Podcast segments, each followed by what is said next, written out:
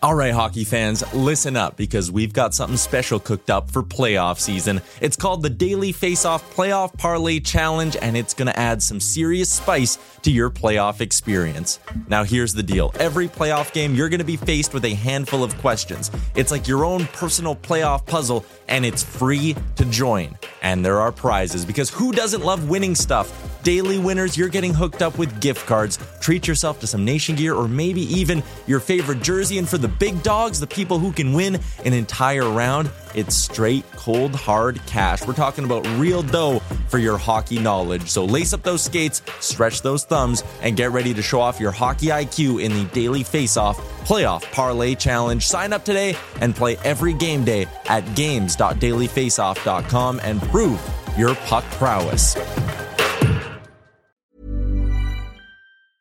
Small details are big surfaces. Tight corners or odd shapes. Flat, rounded, textured, or tall. Whatever your next project, there's a spray paint pattern that's just right. Because Rust-Oleum Custom Spray 5 in 1 gives you control with five different spray patterns. So you can tackle nooks, crannies, edges, and curves without worrying about drips, runs, uneven coverage, or anything else. Custom Spray 5 in 1 only from Rust-Oleum burrows furniture is built for the way you live. From ensuring easy assembly and disassembly to honoring highly requested new colors for their award-winning seating they always have their customers in mind. Their modular seating is made out of durable materials to last and grow with you. And with burrow you always get fast free shipping. Get up to 60% off during burrow's memorial day sale at burrow.com slash acast that's burrow.com slash acast burrow.com slash ACAST.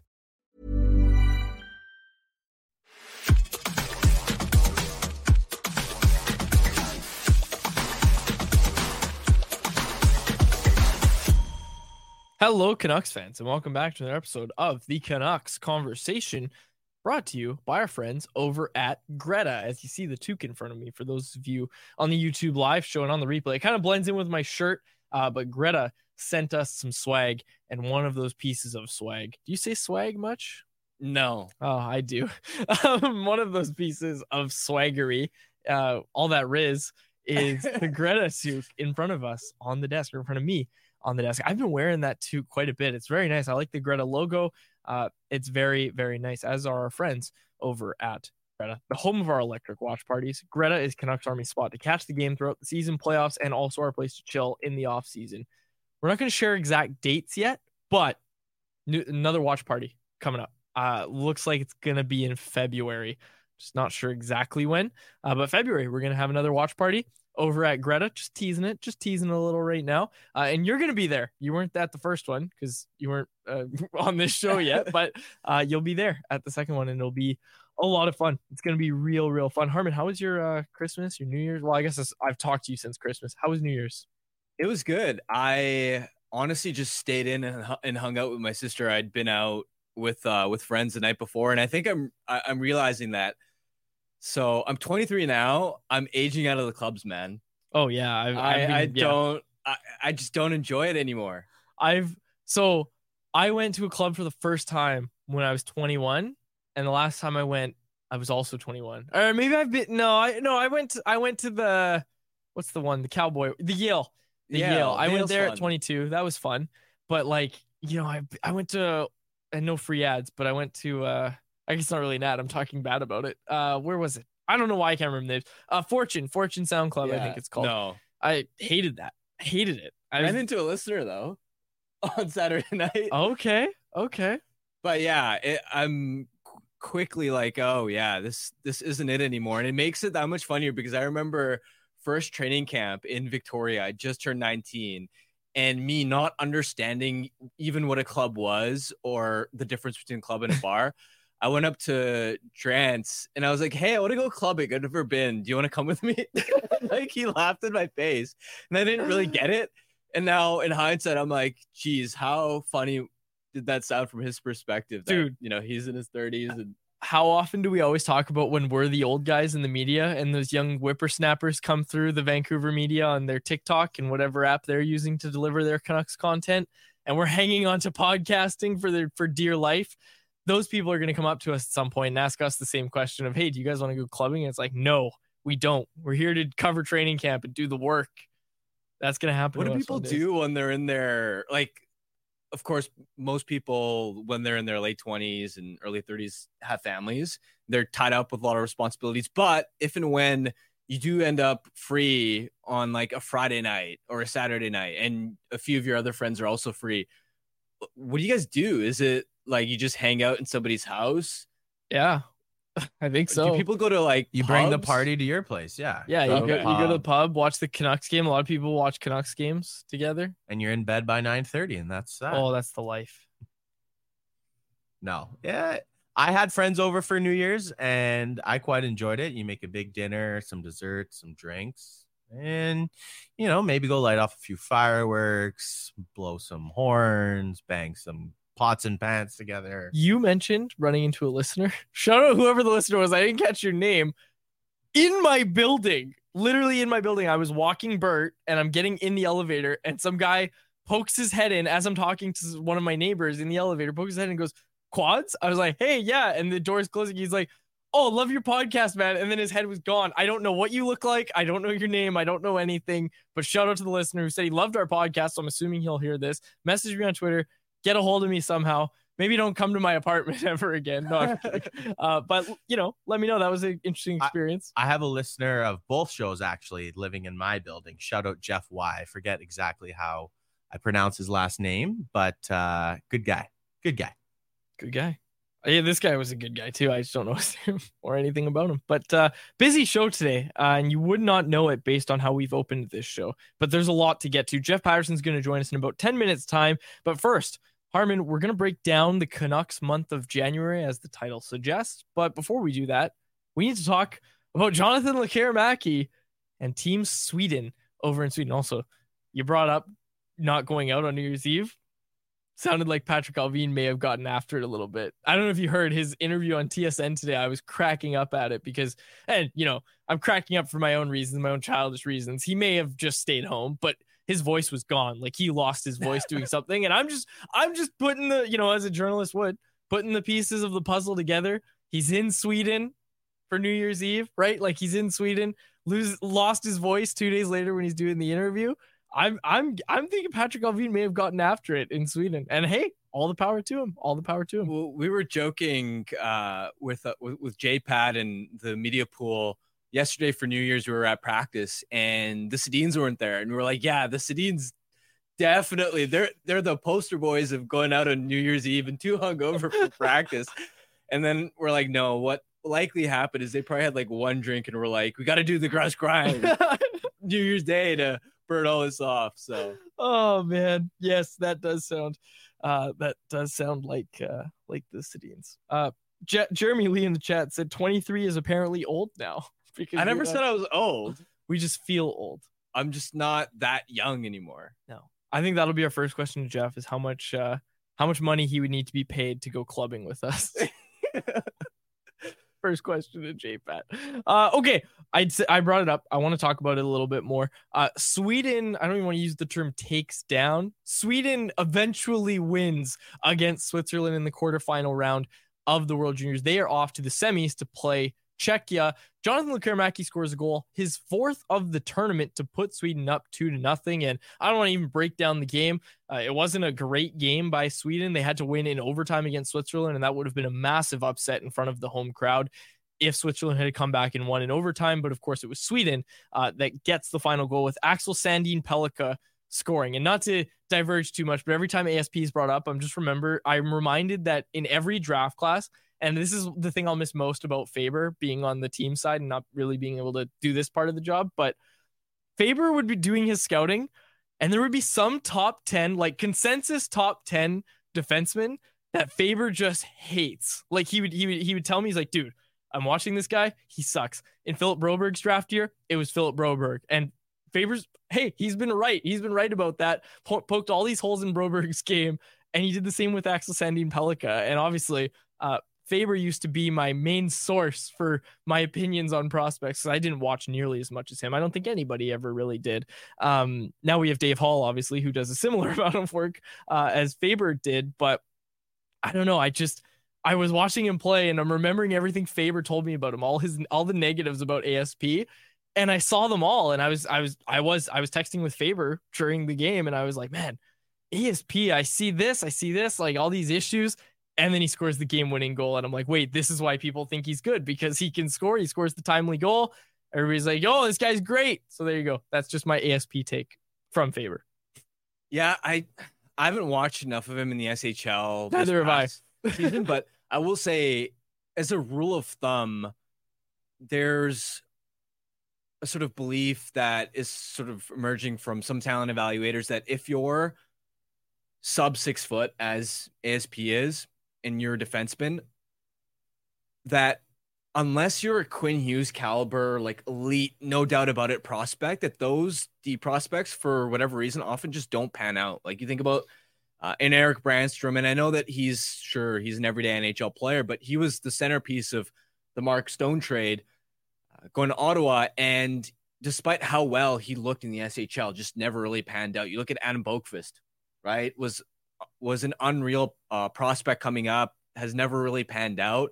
And so to me, ASP is going to be a really interesting litmus test to see okay, does this player type miss again?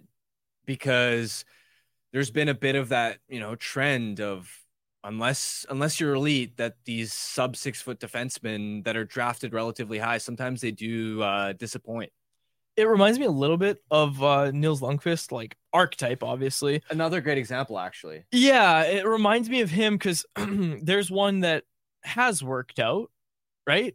has worked out. I'm just curious about this player type with Sandin Pellikka. It's a great point that you bring up, but I just I, I found that whole draft to be so interesting because um you know, in the lead up to it, ASP is like, yeah, he's got to be a top 10 pick. He, he's going to be there. He's going to be a top 10 pick. And, you know, guys like Reinbacher and Simashev were being discussed as like 15 and beyond for most of the year. And then it was only in the months leading up to the draft that those guys' stock really increased. Like I remember Faber wrote an article for Canucks Army where he said, learn this name now because in two months, everybody's going to have this guy going six to nine um, in that range in the draft. And it was David Reinbacher, who at the time was supposed to go like at least after 10 for sure. But like a lot of people saying like late teens. And Faber said he's like, this guy's going to go um, in the six to nine range. And he ended up going fifth overall to Montreal. And obviously, we know all the things that happened after that with uh, Habs fans sending him hate and stuff because they wanted Michkov, which, anyways, we're not going to get into that. And I don't know how we got down this trail, but Simashev was the other guy that Faber brought up that was like, yeah, this is going to be another guy who people aren't talking about now, but he might be the best defenseman in the draft. And I just remember Faber throwing out, yeah, the Canucks should draft Simashev at 11. And people were like, you're stupid. And I just, anyways, shut up, Faber, today. Starting the show off right with one of those. Um, okay, did you have any takes that you wanted to deliver from the Sweden game? We didn't really get into it. The main one I had was that Jonathan Lekkerimaki looks so dangerous on the power play. And I, I don't know if we have the video here. We should have the link um, in the little sheet there, Grady, of the first goal that he scored in that game and the only goal that he scored in that game.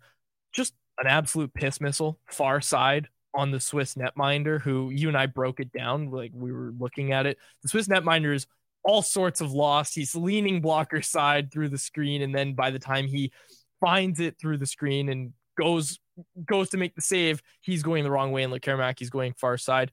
Just a ridiculous shot on this kid. Um, obviously, it's the number one thing we heard about when he was drafted, but the way he's kind of put everything together is so interesting because, and I highlighted this on Twitter, was when you see him play now and you see him controlling the play away from the puck as well, and you see him making good decisions, winning board battles, just various things that he's doing now.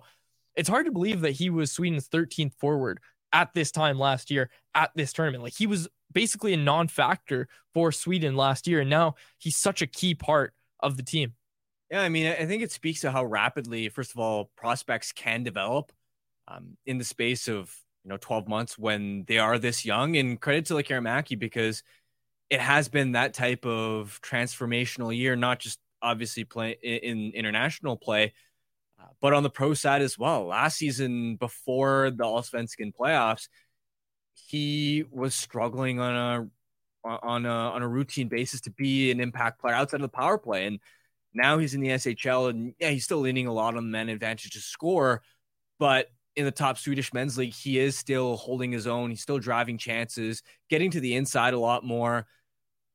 The level of confidence he has with the puck, again, it just feels night and day. Uh, so I think his strong world junior so far is just an extension of what we've seen from him in um, in league play, and it gives you some like this is a step he needed to take. Honestly, to have in in Canucks brass mind that okay, could this be an, a, a player that could contribute at the NHL level in two or three years? He needed this type of year.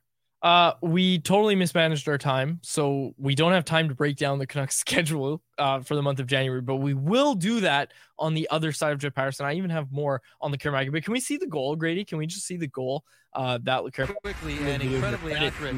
PSN, zip, of course. Uh, oh, right, right through. It's just what a shot! Like what a shot that was to go far side like that. Kid can shoot, shoot or shoot. Uh, Jeff Paterson shoots as we saw at the Canucks media skate. Let's bring him in. Jeff Paterson. Uh, you can check him out tonight after the game on Rinkwide Vancouver. There he is. Jeff, thanks for doing this.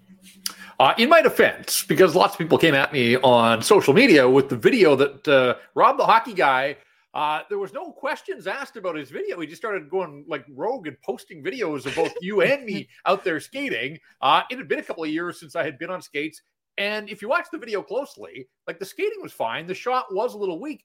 I wasn't wearing gloves. Like, and that's my excuse that it was, oh, that and uh, it was Anthony Beauvillier's stick that was just lying around the rink. And clearly it didn't work. It didn't work for him. It didn't work for me either. So those are my excuses when it came to the rather weak shot on goal, not like Jonathan Lekkerimaki. Uh, I have to take some some tips or get some tips uh, from him for that next media skate. Well, I'll tell you, it looked like an absolute rifle when you were shooting it right after me. That's what you do. You make me shoot first, true. and then you You're go right. next. And uh, in my defense, I was using a Travis Dermott stick. So hey, same same sort of deal as you, Jeff. I know you had the Beauvillier, uh, and I had the Dermott stick. They were nice. They were like my size. That those sticks. They were like perfectly sized out, and it really, you know, it really makes you think: how tall are these guys really? More on Canucks Army uh, later this year. Uh, Jeff, you were at practice today uh, excuse me, practice morning skate. Uh, Wayne Gretzky was there. Yeah. Before we get to the Canuck stuff, do you have any Wayne Gretzky stories for us? Maybe from today, maybe from the past.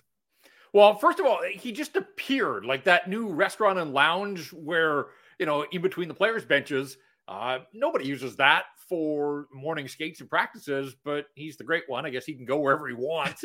uh, but he just kind of emerged, and, you know, the media pack sitting in the stands. We're watching the Canucks work on power play one, and somebody was like, it's Gretzky.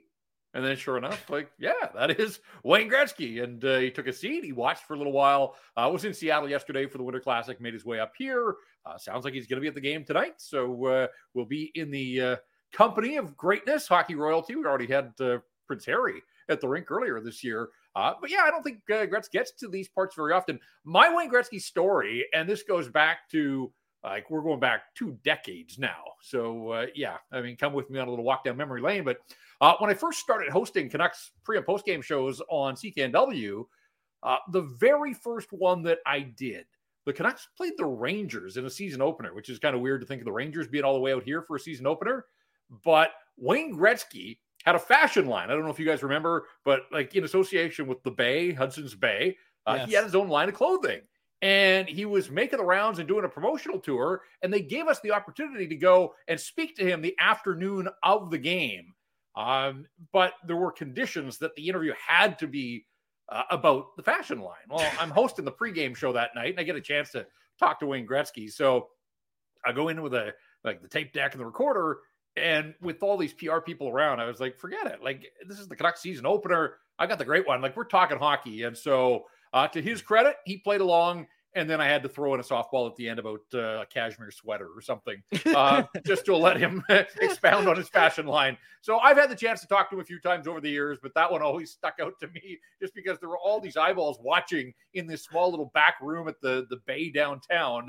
Uh, not your usual sort of pregame hockey fair, but uh, he was good then, and he was pretty good uh, when he played as well. And uh, oh, what might have been. Uh, he could have been a Vancouver Canuck, but he wasn't, obviously. Instead, he was uh, a guy that torched the Canucks and just about every other opponent that he faced uh, throughout his legendary career.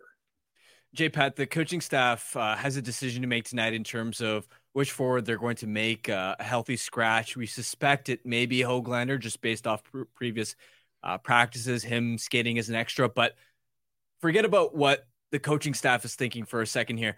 What would you do in this situation in terms of the forward you would perhaps be looking to take out of the lineup?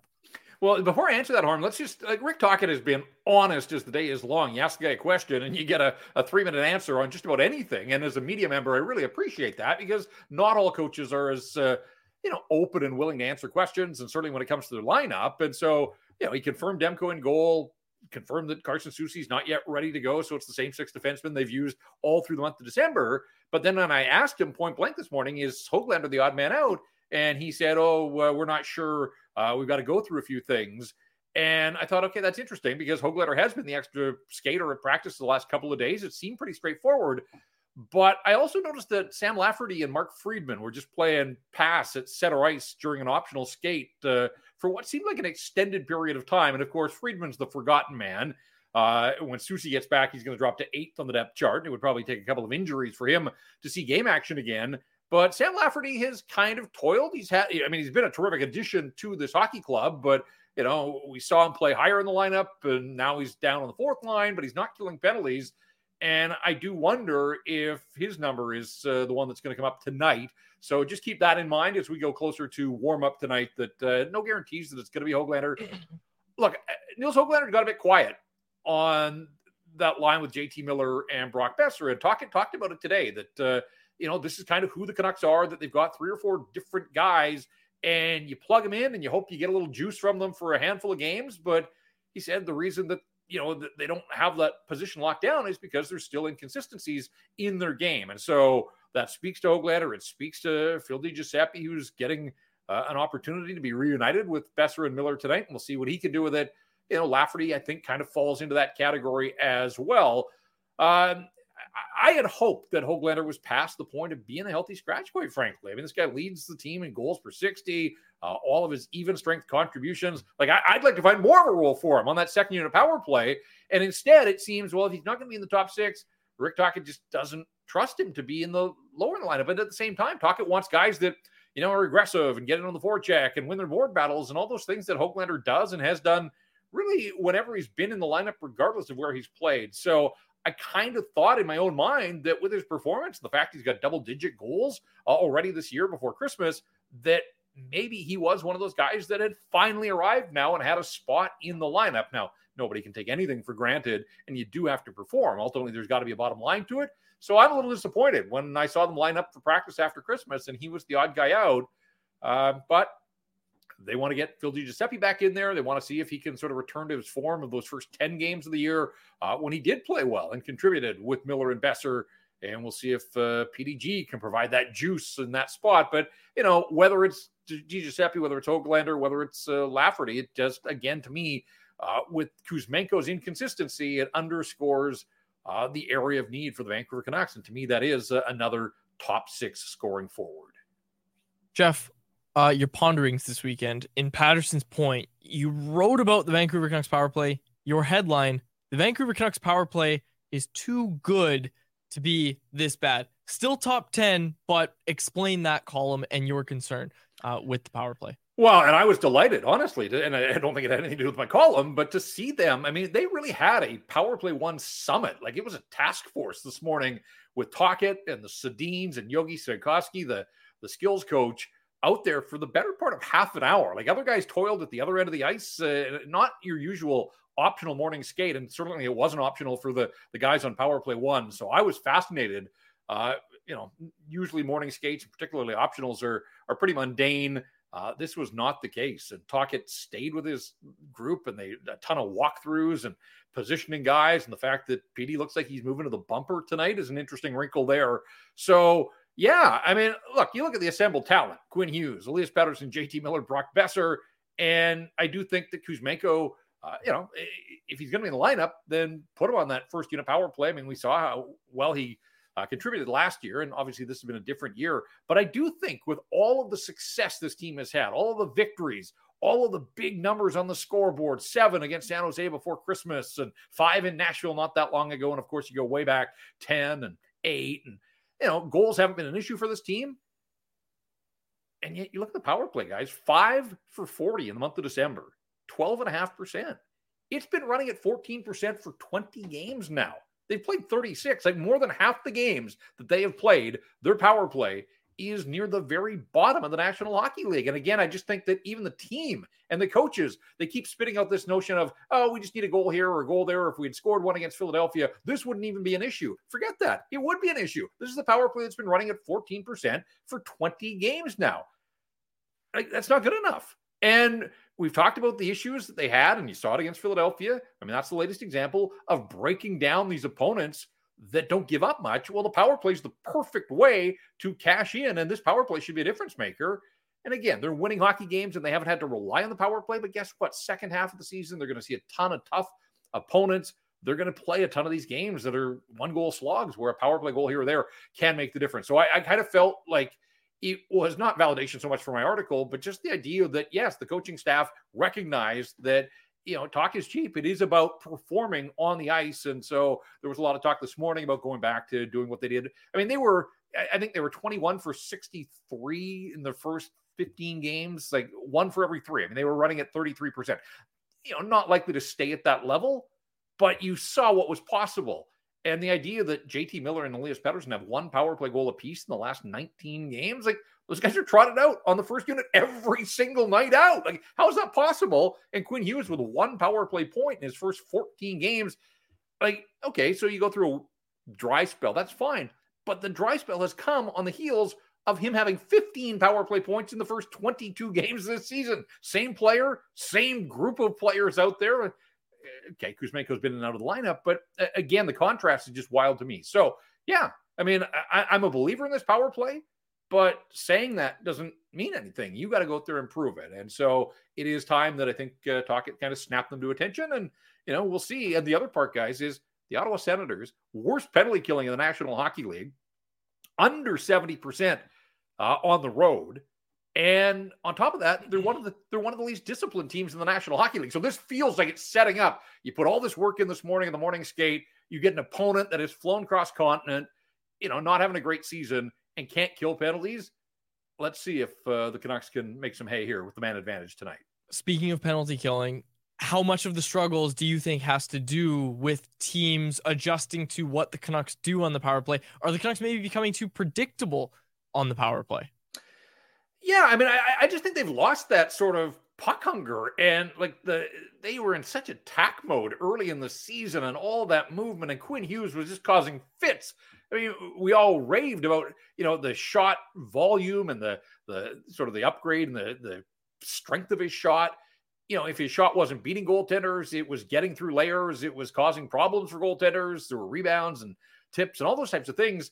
He's not shooting as much now. Some of that probably is the teams are trying to adjust, but how do you adjust to Quinn Hughes? Like, you know, you can say, oh, you're going to pay special attention to him players like that are hard to contain, as you know. So I, I, just think Quinn Hughes has to recognize his role in all of this. And so much of the power play success starts with him. And if teams do want to shade to his side, and look, we've seen that for the last couple of years with Elias Pettersson out on the right flank, and teams have kind of you know moved a guy over that way and said, hey, we're going to make you beat us with your other four players it's the same situation now if that's the case with Quinn Hughes. But I just think Quinn Hughes is too good to be completely neutralized the way that he has been for 14 games now on the power play. So, uh, you know, it, it, pro sports, pro hockey, it's all about adjustments. And, you know, you put your best out there, teams are going to watch and adapt. And then it's up to you to continue. I mean, that's what the playoffs are all about when it's down to one opponent, a singular opponent. And so, you know, they're not at the playoffs yet, but they're sort of headed in that direction. And so, not too soon, in my opinion, to start with the adjustments. And let's see what you know what do these wrinkles look like tonight. The idea of Elias Pettersson the bumper, something we really haven't seen an awful lot of, but I'm all for it because what's been going on hasn't been working for the Vancouver Canucks for for far too long now. J Pat, we're approaching the one month mark for Nikita Zadorov's arrival. Of course, the game against Philly was uh, was tough for him, probably his worst game as a Canuck. But overall, what have you made of his impact and his addition to the blue line? Yeah, 600th game the other night, and I have to imagine that uh, there have been 590 some that have been better than that one. That was tough. Uh, I mean, the the giveaway on the the goal was bad, but there was a giveaway early in the hockey game that led to a great chance for Travis Konecny as well. I think for the most part, though, he's been kind of as advertised. He's come in, he's provided uh, a physical element. Uh, I think that uh, he stuck up for teammates. Uh, we saw that in Chicago when uh, the Blackhawks uh, went after Elias Pettersson, or at least laid the, the body on Elias Pettersson. I think that's part of his role. you know, I, I, guess I was all in on the idea that a Zadorov Myers pairing was going to be like just wild to watch, that it was going to be these two massive bodies and you know, it was going to be high event and all that kind of stuff. But it really, for the most part, it hasn't been. And the underlying numbers would suggest that that uh, those two have kind of held their own and not given up an awful lot, and, and that's what you want. You know, I, I guess as Carson Soucy nears his return, you know, is it as simple as Soucy replaces Noah Juulsen and it's going to be a Carson Soucy Ian Cole pairing? And if so, you know, does that make Myers and Zadorov your second pair?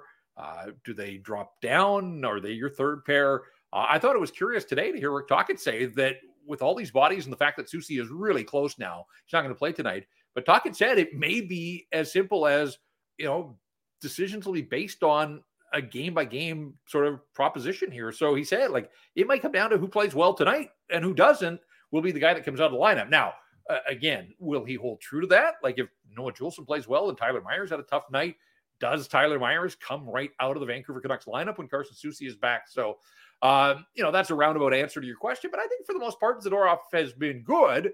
You know, has he been good to the level of, you know, a long term extension at the kind of dollars have been talked tossed around? I, I, I'm still in a wait and see mode there. I do think that you make the trade that, you know, they're going to try everything to get him under contract. But uh, I'm not sure that I want to commit the dollars that uh, have been floated out there at this stage. But there is still half a season or more to go. So, uh, you know, we'll see where those negotiations uh, ultimately lead. Jeff, who's on rink wide with you tonight?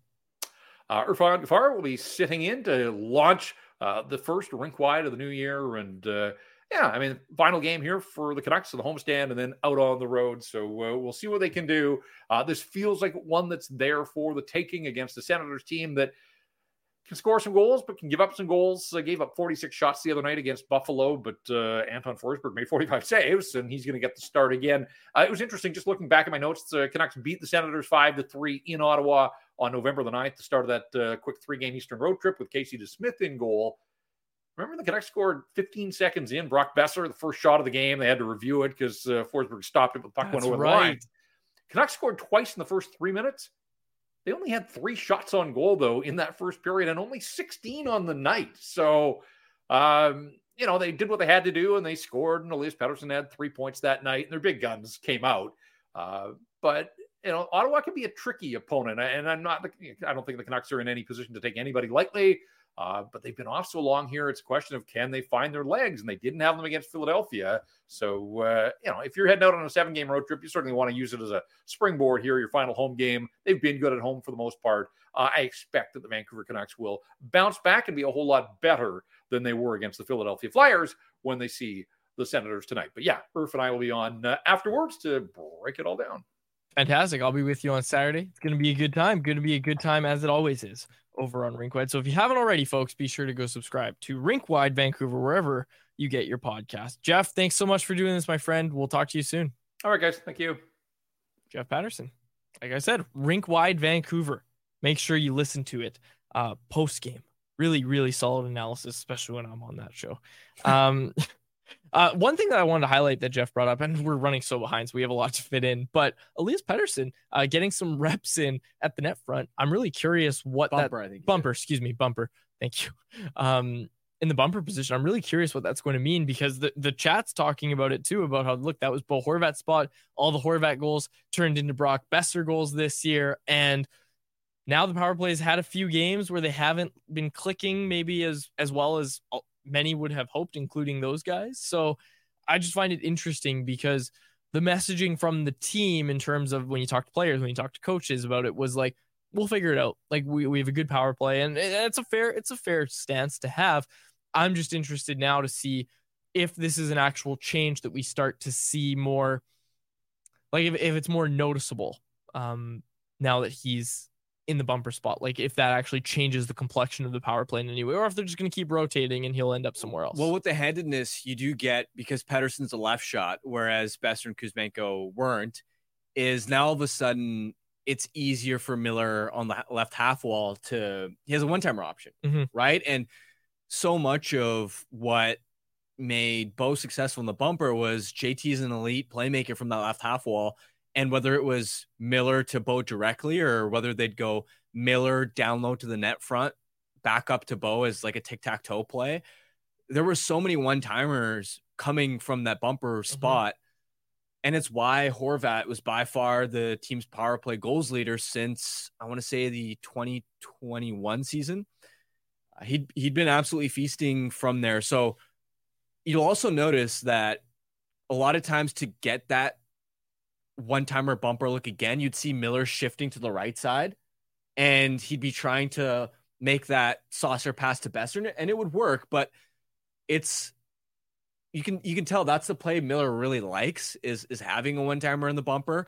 But to do that when it's Boeser there or another right shot, he's having to you know skate to the other side, and then all of a sudden, it's just not his natural spot Mhm. where he's at his best. So I'm curious to see how that um, wrinkle affects the look of the power play. But in general, you were asking J Pat earlier about has it become too predi- predictable? I don't think it's necessarily too predictable. I just think their execution is off uh, in terms of how they're snapping the puck around, their passing, especially early in the season. It felt like the pace and the precision with which they were able to move the puck around the zone was just something that you couldn't keep up with Hmm. as a PK. Whereas now, too many situations of guys bobbling the puck, passes going off skates.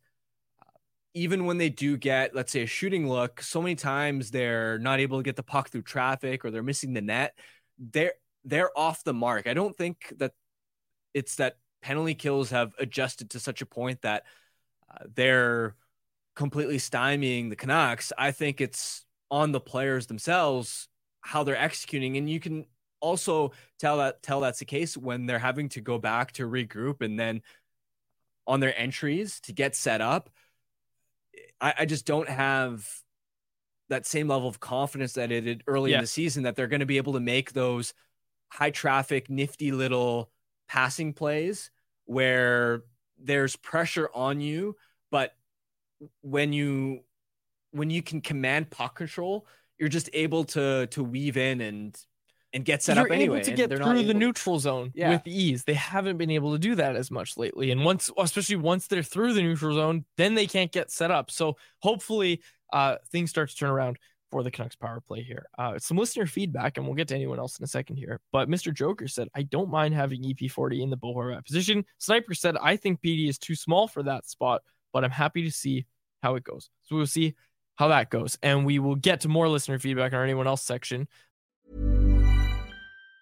Mom deserves the best, and there's no better place to shop for Mother's Day than Whole Foods Market. They're your destination for unbeatable savings, from premium gifts to show-stopping flowers and irresistible desserts. Start by saving 33% with Prime on all body care and candles. Then get a 15-stem bunch of tulips for just $9.99 each with Prime. Round out Mom's menu with festive rosé, irresistible berry chantilly cake, and more special treats. Come celebrate Mother's Day at Whole Foods Market. Mom deserves the best, and there's no better place to shop for Mother's Day than Whole Foods Market. They're your destination for unbeatable savings, from premium gifts to show-stopping flowers and irresistible desserts. Start by saving 33% with Prime on all body care and candles. Then get a 15-stem bunch of tulips for just $9.99 each with Prime. Round out Mom's menu with festive rosé, irresistible berry chantilly cake, and more special treats. Come celebrate Mother's Day at Whole Foods Market. Burrow is a furniture company known for timeless design and thoughtful construction and free shipping, and that extends to their outdoor collection. Their outdoor furniture is built to withstand the elements, featuring rust-proof stainless steel hardware, weather-ready teak, and quick-dry foam cushions. For Memorial Day, get 15% off your Burrow purchase at burrow.com/acast and up to 25% off outdoor. That's up to 25% off outdoor furniture at burrow.com/acast. But before we do that, we need to do our light the lamp contest brought to you by our friends over at Four Winds Brewing. Okay, had to get it right. There it is. Vancouver is playing Ottawa tonight, and we want to know who's going to score the first goal for Vancouver. If you nail it, you could win a $25 gift card to the Four Winds Tap Room located at 72nd and River Road in Delta. Enter by following us on social media and keep an eye out for today's show clip and comment who you think will light the lamp and score the first goal tonight. Winners will be contacted directly. Check us out at Canucks Army or at Canucks Convo on Twitter, at CanucksArmy.com on Instagram, and Canucks Army on Facebook. And make sure you ask about Four Winds Light Light Lager at your local liquor store or have some delivered to your front door through the online shop at fourwindsbrewing.ca as you see it right in front of us. I'm going with Bumper Petey scores the first goal tonight. Bumping Petey. Damn, I was going going to go with uh, Pettersson not because of the bumper, but Ah. because against Philly, Mm. I thought that that line was quietly good and that he- his skating looked faster than it has at points early in the season where maybe he wasn't as impactful at five on five. Yeah. Okay. Uh Grady, did you have a By pick way- you wanted? Yeah. Uh, I wanted to quickly mention the um, comment about PD apparently being too small for the bumper. Totally disagree because look at somebody like Brayden Point, who uh, for so long has been able to feast in in the middle there. I, I don't think size really. It's not like you're, battling for position in in the bumper slot. Contrary to what I said, it's not net front. He's in the bumper spot. yeah, it's it, it- like the the skills you need to be successful in the bumper are an ability to like you need to be a smart player to understand the angles so that you're actually available in passing lanes. Like you have to read and react based off how the PK, what shooting lanes they're taking away, what passing lanes they're taking away. Like Boeser early in the season, for example, he he would get some looks because he's a smart offensive player as well. The PK would be collapsing towards the middle, lower in the slot, and then he'd sort of shade back up towards the high slot, and then he'd get open that way. So you- you need a smart brain that way. You need a quick release on your shot, and you want somebody that has good hands. Which I mean, Bo checked a lot of those boxes as well. PD does too. So, um, not guaranteeing that he's going to be successful there, but I like it as a, look. Uh, Tyson Cole, a new writer at Canucks Army, made his debut for us today. He was one of the recipients of this year's Botchford project. Uh, and he just wrote his first article for Canucks Army, and it's about Rick Tocchet's comments on Brock Boeser's positioning. And he highlights this. He highlights the work in the bumper spot and shooting from the high slot and what you need to get there. Uh, Tyson looked a lot at NHL Edge data, so you can go look at that at CanucksArmy.com. But the one thing that I wanted to highlight was this quote from Tocchet, similar to what you just said. He said he gets to that area quickly. When the pressure hits in defensive zone coverage, he can find that non pressure area. It's only open for about a second or two. And if you get there slower, it will close up. And Elias Pettersson uh, is not a slow player, and he definitely doesn't think the game slowly either. So, really good point by you. And like I said, I am interested to see what it's going to look like tonight and really how much it changes the complexion of the power play. Because you you just mentioned it about Miller coming down on the half wall. He's dominant there and having the um the option for the one timer with Pettersson. I'm really curious uh, what that ends up looking like, and that's who I'm going with uh, for my light lamp. Okay, anything else on tonight before we get to anyone else? Nope. Okay, uh, Thatcher Demko starts. Wayne Gretzky in the house. Um, yeah. Okay, let's do it. Let's get into our anyone else segment presented by our friends at DoorDash. It's our listeners' chance to get involved and hit us up in the YouTube live chat. And it's also our listeners' chance to get 25% off and zero delivery fees on their first order of $15 or more. That's right. For a limited time, you can get 25% off and zero delivery fees on your first order of $15 or more when you download the DoorDash app and enter code NATION25. That's all capital letters, NATION, and the numbers 2 5 for 25% off up to $10 value and zero delivery fees on your first order with code NATION 25. Offer valid in Canada, subject change. Terms do apply. Okay, we've got a lot in here, uh, and I appreciate it. Everybody's here for 2024, the new year. We've got a lot of people in the chat. I wanted to start with this one. This one from Oz Nuck. Have the Canucks' priorities shifted to acquiring immediate help, i.e., player trades, as opposed to future assets and draft picks? And this is something that I wanted to talk about because I find the whole conversation around this very interesting. Because you have guys like me who on our last shows saying trade Elias Lindholm, whatever it takes, go get him. Go go load up for this season. Go make a push in this year's playoffs, right? you you spoke about the divisional matchup in the playoffs and how it might not be the best idea, but I'm still vibes guy. I still like it. Go get Elias Lindholm. But to management's credit, we've seen this team get off to such a hot start, right? And uh, you know, a lot of what we were being told, and when we, you and I looked under the hood, we realized, yes, okay, this isn't sustainable, and it's happening off of this, but they're probably still a good team, not a great team just yet, just yet. They're probably not in that elite level of teams, but they're right there. They're they're they're close, right? To management's credit, they haven't looked at these results, at least publicly and with their moves. They haven't looked at these results and said, "Yeah, th- we're legit." Like, yeah, our president thought that everything needed to go right for us to be a playoff team, but he was wrong. Apparently, he was wrong because look at us now. We're going to go out and we're going to do all these crazy win now moves. Like, if your big move in a player trade is moving a third and a fifth to go get Nikita Zadorov, which makes your team better, and I think they were right in that estimation that it made their team better. If that's your move, I don't think you have a flawed process. Like I don't, I don't think you're necessarily shifting your focus to player trades and putting a, away from draft picks.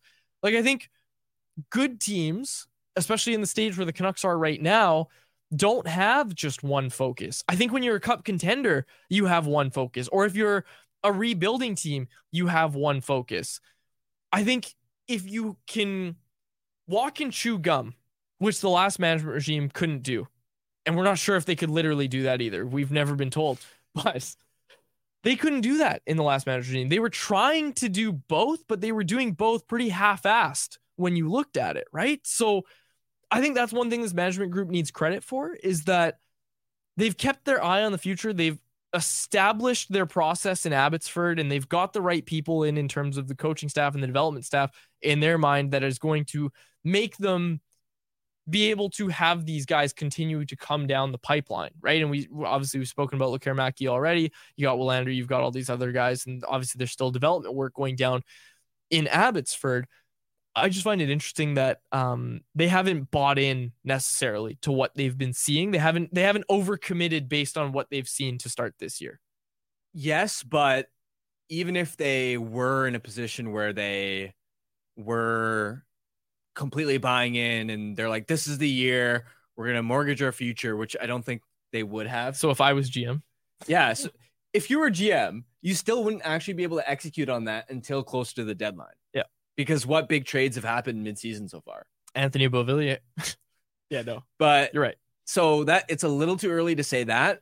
But to the original question as a whole, I think in general, yeah, you are at a point now where you're like to me, I don't really care about adding draft picks anymore. That doesn't mean that I'm now taking whatever picks I have and throwing them out the window like they're useless to me. But that's not like adding more of them isn't really uh, a priority from my perspective. If I'm in the Canucks shoes, yeah, you're in a position where if you're Vancouver, the challenge essentially is how do we solve our long-term needs continue to get to the point where we can be a legit cup cup contender over, over the interim future without giving up too many pieces to where our window is going to be too short. Mm-hmm.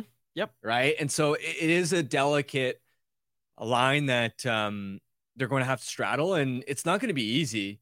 But yeah, you are in that mode where you're looking to add to this team, and uh, add, adding futures doesn't really um it's not a priority. Okay, uh this one from Jesse C. Does Lekkerimaki get instant power play one spot in Abbotsford next year, or do they make him earn it? This transitions well into my anyone else for the day, which was about Patrik Allvin's quotes on the Swedish broadcast of Sweden's last game of the preliminary round. Uh, he spoke, and this was translated by a Reddit user. I'm sorry, I gave you credit in the Canucks Army article, just can't remember the name off the top of my head. Um, it was it was translated uh, by a Reddit user. And basically, what he said was that um, John Lekkerimaki, they're hoping is going to be in Abbotsford next year and talked about the improvements that he's made. Spoke about Willander and Pettersson as well. A uh, bit more of a um, timid approach with those guys, like talking about how it's going to take a little bit longer, that type of thing. But with Lekkerimaki, he said he hopes to see him in training camp next year um, and in Abbotsford next year. So we'll see what happens there. But he was also on the TSN broadcast today of Sweden's game against Switzerland, and he said it in English, so I really understood it this time. Um, he said that he uh, hopes that Lekkerimäki is going to be in training camp and that they're excited to get a look at him. It's interesting. It's interesting um, because I think in the past you've not always been sure that okay, this SHL prospect is going to want to play in Abbotsford, right? Like, or in the AHL, I should say, right? They they they would play in the SHL, and then when it's time for them to come to the NHL, they would do that. But if it wasn't going to be in the NHL, then they would just go back to SHL where they're more comfortable, right? So I found it interesting that he's talking about Abbotsford, and I'm curious what that's going to look like for Jonathan Lekkerimäki because yeah, um, back to Jesse's question about instant power play one spot, Danil Klimovich isn't an instant power play guy in Abbotsford, right? Like they're really working on making Danila Klimovich a well-rounded player, and you have to think they'll be doing the exact same thing with Jonathan Lekkerimäki, right? Like that's the thing that I always come back to is when you talk about organizational alignment, Jeremy Colliton in Abbotsford is doing a great job. He's preparing guys to play for the Rick Tocchet Vancouver Canucks. Like that's that's what Jeremy Colliton's job is with these young guys. So you're going to need to be well rounded at five on five. You can't just be a power play merchant. And part of earning your power play time is being able to you know have that commitment that work ethic all those cliches that we're going to hear from the coaching staff i don't think he's just handed a power play one spot even though i, I was telling you before the show today i think he'd be a he'd be good on the vancouver canucks power play right now like he'd be good on power play one i think i think he'd be fine there but then of course you have to play him at five on five as well which maybe he's not quite ready for just yet at the nhl level but when you see what he's doing on the power play for sweden um, you obviously start to ask those questions. I still don't think he's given that spot right away. On talent, he should be. Should be. But I just point to Necessarily- what happened with Klimovich. the thing is, though, he's already such a weapon on an SHL power play, and the SHL is still a really, really good league. So to me, when you look at look at the shot that he has, maybe you also kind of have to look at what other power play pieces you have in Abbotsford, what everybody's role is, and is there an obvious need for somebody on the left flank, which is where Lekkerimaki is best? I think that would go into it. Uh, not just, hey, he's talented, but the fit of it. Uh, but the even strength aspect is obviously going to be the main thing that he's going to have to adjust to because the AHL is a really physical league. It Mhm. is, especially for these for younger prospects that like Karamaki's not making a jump from, from junior, but a lot of these like Kole Lind is a great example where I think for him it was a bit of a shell shock and he was like dominant in the WHL, comes over to the A and it's it's a massive learning curve. And he's a guy that wasn't small or, or undersized, whereas the Karamaki, he's still going to have to put on um, a, a lot of size. And the SHL is a very different style of play because with the larger ice surface, there isn't a lot of chip and chase. There isn't a lot of forechecking. It's it's very uh, possession based hockey. Whereas in the AHL, especially if you're trying to develop prospects to play, eventually play under Rick Tocchet, where in Vancouver now, th- it is a lot of a forecheck based offense. It's a very different style of play. It's a more physical league, and it's they're gonna they're going to be a lot more defensive, you know, demand. So I think even strength there will be quite a bit of a, a learning curve, and uh, that's why with Lekkerimaki, he's got an a really interesting ceiling. You're gonna have to be patient, I think. Um, and not expect that oh he gets to Abbotsford he's, he's going to immediately be lighting it up if that's what he does amazing fantastic then he's probably ahead of schedule in terms of when you anticipate him making the NHL uh, but if it takes him time to to get going, um, that's okay too because there's a lot that is going to be on his plate. Uh, Karan said, I think he starts on PP2 and very quickly goes to PP1. Once they see his shot on North American ice, they'll be forced to put him there. And I think that is also a pretty safe take. Okay, we still have to, we still want to size up the month of January. Uh, maybe we'll push that tomorrow, but I already Yeah. titled the episode. I don't know. Grady, change the title of the podcast. Focus on the YouTube live show. I'm sorry, this will be tomorrow's episode. We'll uh, we'll change it up a little bit, but uh, actually no, we we we have time. We can fit it in. We'll fit it in. Unless, what do you want to do? You want to continue the conversation tomorrow? I got up? it up already. Yeah, we Let's got it up. do we got up. Let's look quickly, sizing up the Canucks month of January. I'm sure these conversations will continue after we break down uh, tomorrow's game, or excuse me, tonight's game against the Senators tomorrow. Uh, okay, you and I were talking about this on the last episode. We're talking about it again, and we're going to talk about it tomorrow as well. The Canucks month of January, not quite as daunting as maybe we originally thought, maybe as I originally thought, because I was talking, look, and that's the thing. I'm interested. I want to ask players about this about what's harder, playing harder opponents or playing like way more hockey. Like if you could choose between playing two games in five or six nights against hard opponents or four games in six nights against middle tier opponents who the, the Canucks are going to face a lot of on the road. The latter would probably be more difficult, I'd say, especially just because of the travel component. But in this case, I was doing the math for January, and I believe that only three of the 13 opponents Canucks face in the month of January are currently in a playoff spot. So yeah, that that trip, especially as it starts going out east, is going to be difficult. But when you look at who they're playing, it's a lot of teams that either defend poorly and or have bad goaltending. So like Ottawa, they struggle defensively. They have bad goaltending. Uh, the Blues, they don't defend particularly well. The Devils, they're a, they're a really good team, but they don't have stable goaltending. Um, Rangers and Islanders are different. They are both pretty good in those areas. Although even the Islanders are missing, like they they're missing Pelech, Pulock, um, Mayfield.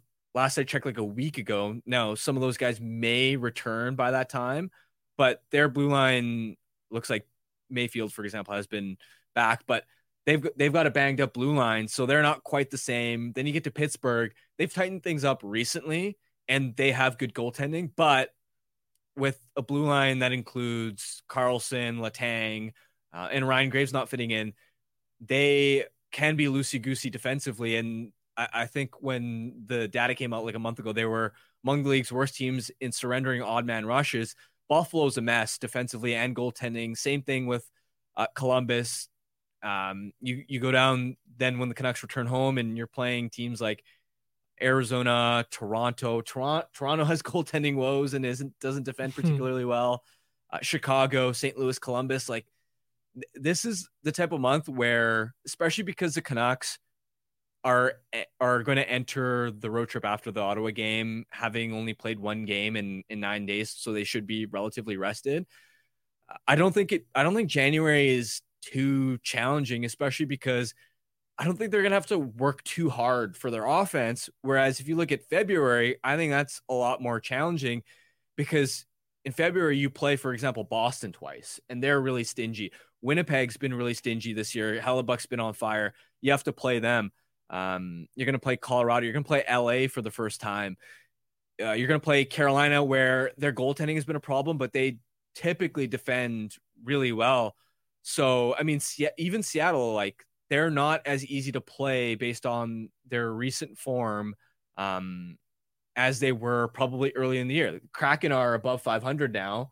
They they're like 7-0 and 2 and they've given up like 5 goals in the last 5 games. So, uh, I I think the month of February is actually harder scheduleized than January is.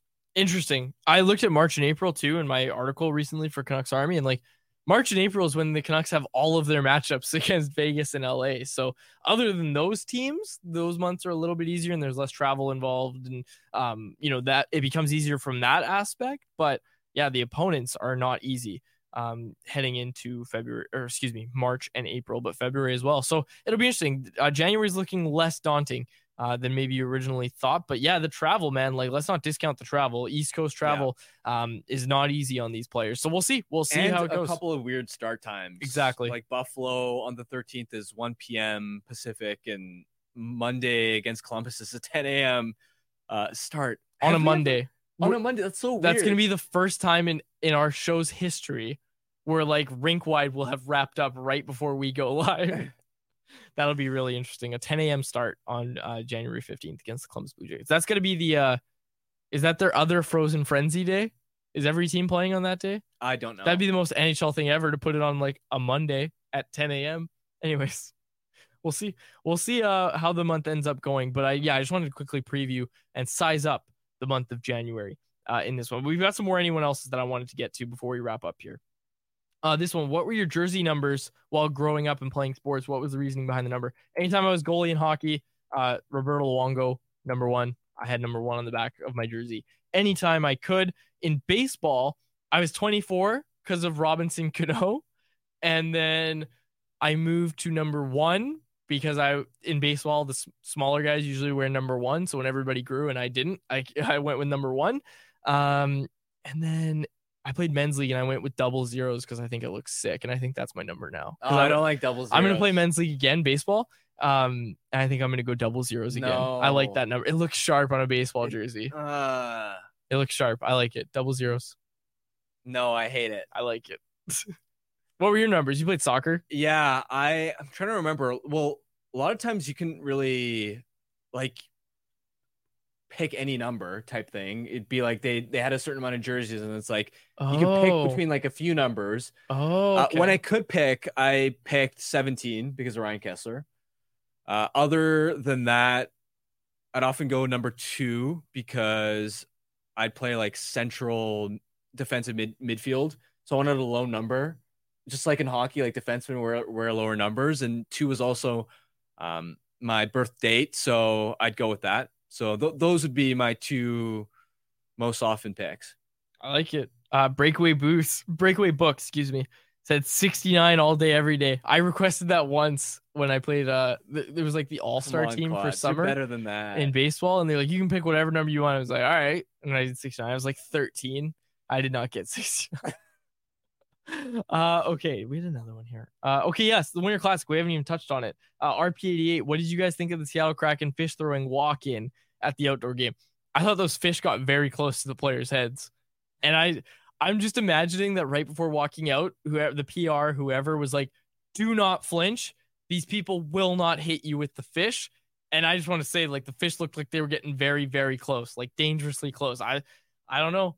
I, was it real fish in the fish tunnel? I don't know. Ah, yeah, I don't know. Anyways, might have smelled. It was something I was trying to figure out. Was you know, um, the Kraken walked in as Pike Place fishermen people, and uh, Vegas walks in as Elvis, all dressed like Elvis. I thought Elvis that was sick. Some people really didn't like that. I thought that was cool. Well, I, I will say the people in Seattle are probably happy that they could put on a show that Frank Seravalli can s- spoil beforehand. you remember this expansion draft? They're putting on this huge show of revealing these picks. Meanwhile, like hours beforehand, the entire expansion draft has basically been leaked by Frank, which is awesome reporting. I hope we have a one tomorrow. I hope Frank can join us tomorrow because that will 100% be my first question. Is Frank, how disappointed were you that the that the Kraken did an event that you weren't able to spoil? And did you tell your kids everything they were getting for Christmas on the 22nd? oh man, great times, good times. Uh, yeah, hopefully we have Frank Seravalli on. But what do you think of the Winter Classic? I didn't get, get a chance to catch it live, actually. Ah, okay. I thought Seattle. I didn't think Seattle was that good, but I haven't watched many Kraken games this year. But you look at their place in the standings. You look at how they played when they matched up against the Canucks, and look, Seattle's starting to find it. It looks like, and they're right back in the playoff spot. And that was something you and I were just talking about uh, right before we went to air. So we'll see what happens. I just want to say Joey Daccord got the shutout because he had that beautiful mask with all that Mariners. Uh, all those Mariners cards on. I think he had a Cal card. He had uh obviously he had Griffey on there as well. And Cal, Cal Raleigh. I remember I was throwing this out there. I was like, I wonder which Mariners players are going to be there because a lot of Mariners players go home. But me, I was putting it all together. A lot of the Mariners players were really disappointed with how last season ended. So like Ty France bought property in Seattle and he's staying all off season. They have this place called Driveline that they go to. And I heard it's just Twitter, I heard it. Uh, that a bunch of players were going to be staying in Seattle this offseason. And there's your confirmation. They're here all six weeks until pitchers and catchers report um, for baseball. I don't know how you snuck baseball talk in again, but one thing I want to say with Seattle is they're actually a perfect example of why the NHL point system should change because you can look at them and technically they're above 500. They're one point back of a playoff spot, although they've played extra games relative to basically everybody. But really, you look at it and they've got nine OT and shootout losses. So really, they've won 50, they've really only won 15 of 38 games. They've won 15 hmm. games, lost 23, and they're still somehow in the playoff race. Come on. Yep. That's that's bogus, I in hear my you. opinion. This and hey, someone asked us earlier what rules. I I I don't have your name. I think it might have been Mr. Joker. Someone asked what rules would you apply? Uh, the PWHL, which debuted this past weekend, it was a great start for that league, by the way. Uh, I really like their rule about if you score a shorthanded goal, your player comes out of the box. You sh- first of all, the NHL should absolutely have that. The second thing that they should have is another thing that this league is doing with the three two one point system Yeah. the, the Canucks would be in first place by a country mile if the NHL had that, but they won't have it. And I had someone explain this to me. They won't have it because it would mean a lot of teams out of the playoff race very early in the season. And the NHL kind of needs that competitiveness all season long where you have buildings full of people or as full as it can get where teams are still competing and they're not out of it by like January, February. But I don't know. I like I like what the PWHL is doing with those two rules uh, in particular. But you know what it does? It just creates fake playoff races. Like they're not really real. It's superficial. You're right. Where the Boudreau Canucks are a perfect example. It looked like the Canucks were in the playoff, back in the playoff race after the hot start, but because pe- you'd open up NHL.com and they're six points out or they're Yeah. five points out, but in reality, making up that ground is nearly impossible when the teams ahead of you are, are collecting loser points. Whereas, sure, at a superficial level, there might be a bigger difference in, in points and, and in playoff races. But if a team actually gets hot in the second half, they can actually make up that ground in the th- in a three two one system. Yeah, absolutely. And uh, look, I mean, you just kind of proved my point about why the NHL really likes their system. Look, we were talking about it. We were like, oh, yeah, the Canucks are right there knocking on the door of the playoff. Like, that's what the NHL wants. They want those storylines. So, you know, I know you were bringing it up as a counter argument to the 3 2 1 system, but someone from NHL PR is watching this and being like, bang on, Harman. Great, great work. That's They exactly why we do it. playoff Yeah, races. exactly. That's exactly why they do it, which is very uh very interesting. Uh thank you so much to everybody. We had a lot of listeners today in our first show of 2024 who tuned into the show tomorrow. We'll have a bigger anyone else section tomorrow. I promise. We were just a little behind after talking for 5 minutes. Uh, but we got to get to our Betway bet of the day as we get set to close out our show here. But bring it up. Uh, great little tongue twister there. Uh, our Betway bet of the day. Back to Jonathan Lekkerimaki, baby. Uh, Sweden to be the outright winner of the World Juniors. A $10 bet at plus 200 odds returns you $30 over on Betway. It must be 90 plus play. Choose your limit. Or wait, no, excuse me. It must be 90 plus to play. Know your limit. Play within it. Okay. Um, let's uh yeah, let's close it there. We'll close there. I have more on Lekkerimaki, but I'm sure it'll still be there tomorrow. Uh hopefully Seravalli can join us tomorrow. I'd love to talk to him about uh the Kraken and how that all came together and how he didn't uh, get to spoil anything about the Winter Classic. Close it there. Any final thoughts before I do this? Nope. All right. Make sure you watch Rink Wide tonight, folks. Listen to Rink Wide uh, wherever you get your podcast. We'll be back tomorrow. But for now, signing off. My name is Dave Quadrelli. That is Harman Dayal. Our technical producer is Grady Sassar. Thanks to Jeff Paterson for joining us on today's episode of Canucks Conversation. Canucks Conversation with Harman and Quads every weekday at 2 p.m. Be sure to check it out on the Canucks Army YouTube channel. And if you missed it, go check it out on your favorite podcast catcher app. Small details are big surfaces. Tight corners are odd shapes. Flat, rounded, textured, or tall. Whatever your next project, there's a spray paint pattern that's just right. Because Rust-Oleum Custom Spray 5 in 1 gives you control with five different spray patterns. So you can tackle nooks, crannies, edges, and curves without worrying about drips, runs, uneven coverage, or anything else. Custom Spray 5 in 1. Only from Rust Why don't more infant formula companies use organic, grass fed whole milk instead of skim? Why don't more infant formula companies use the latest breast milk science? Why don't more infant formula companies run their own clinical trials? Why don't more infant formula companies use more of the proteins found in breast milk? Why don't more infant formula companies have their own factories instead of outsourcing their manufacturing? We wondered the same thing. So we made ByHeart, a better formula for formula. Learn more at byheart.com. Mom deserves the best, and there's no better place to shop for Mother's Day than Whole Foods Market. They're your destination for unbeatable savings, from premium gifts to show-stopping flowers and irresistible desserts. Start by saving 33% with Prime on all body care and candles. Then get a 15-stem bunch of tulips for just $9.99 each with Prime. Round out Mom's menu with festive rosé, irresistible berry chantilly cake, and more special treats. Come celebrate Mother's Day at Whole Foods Market. Mom deserves the best, and there's no better place to shop for Mother's Day than Whole Foods Market. They're your destination for unbeatable savings, from premium gifts to show-stopping flowers and irresistible desserts. Start by saving 33% with Prime on all body care and candles. Then get a 15-stem bunch of tulips for just $9.99 each with Prime. Round out Mom's menu with festive rosé, irresistible berry chantilly cake, and more special treats. Come celebrate Mother's Day at Whole Foods Market. Target.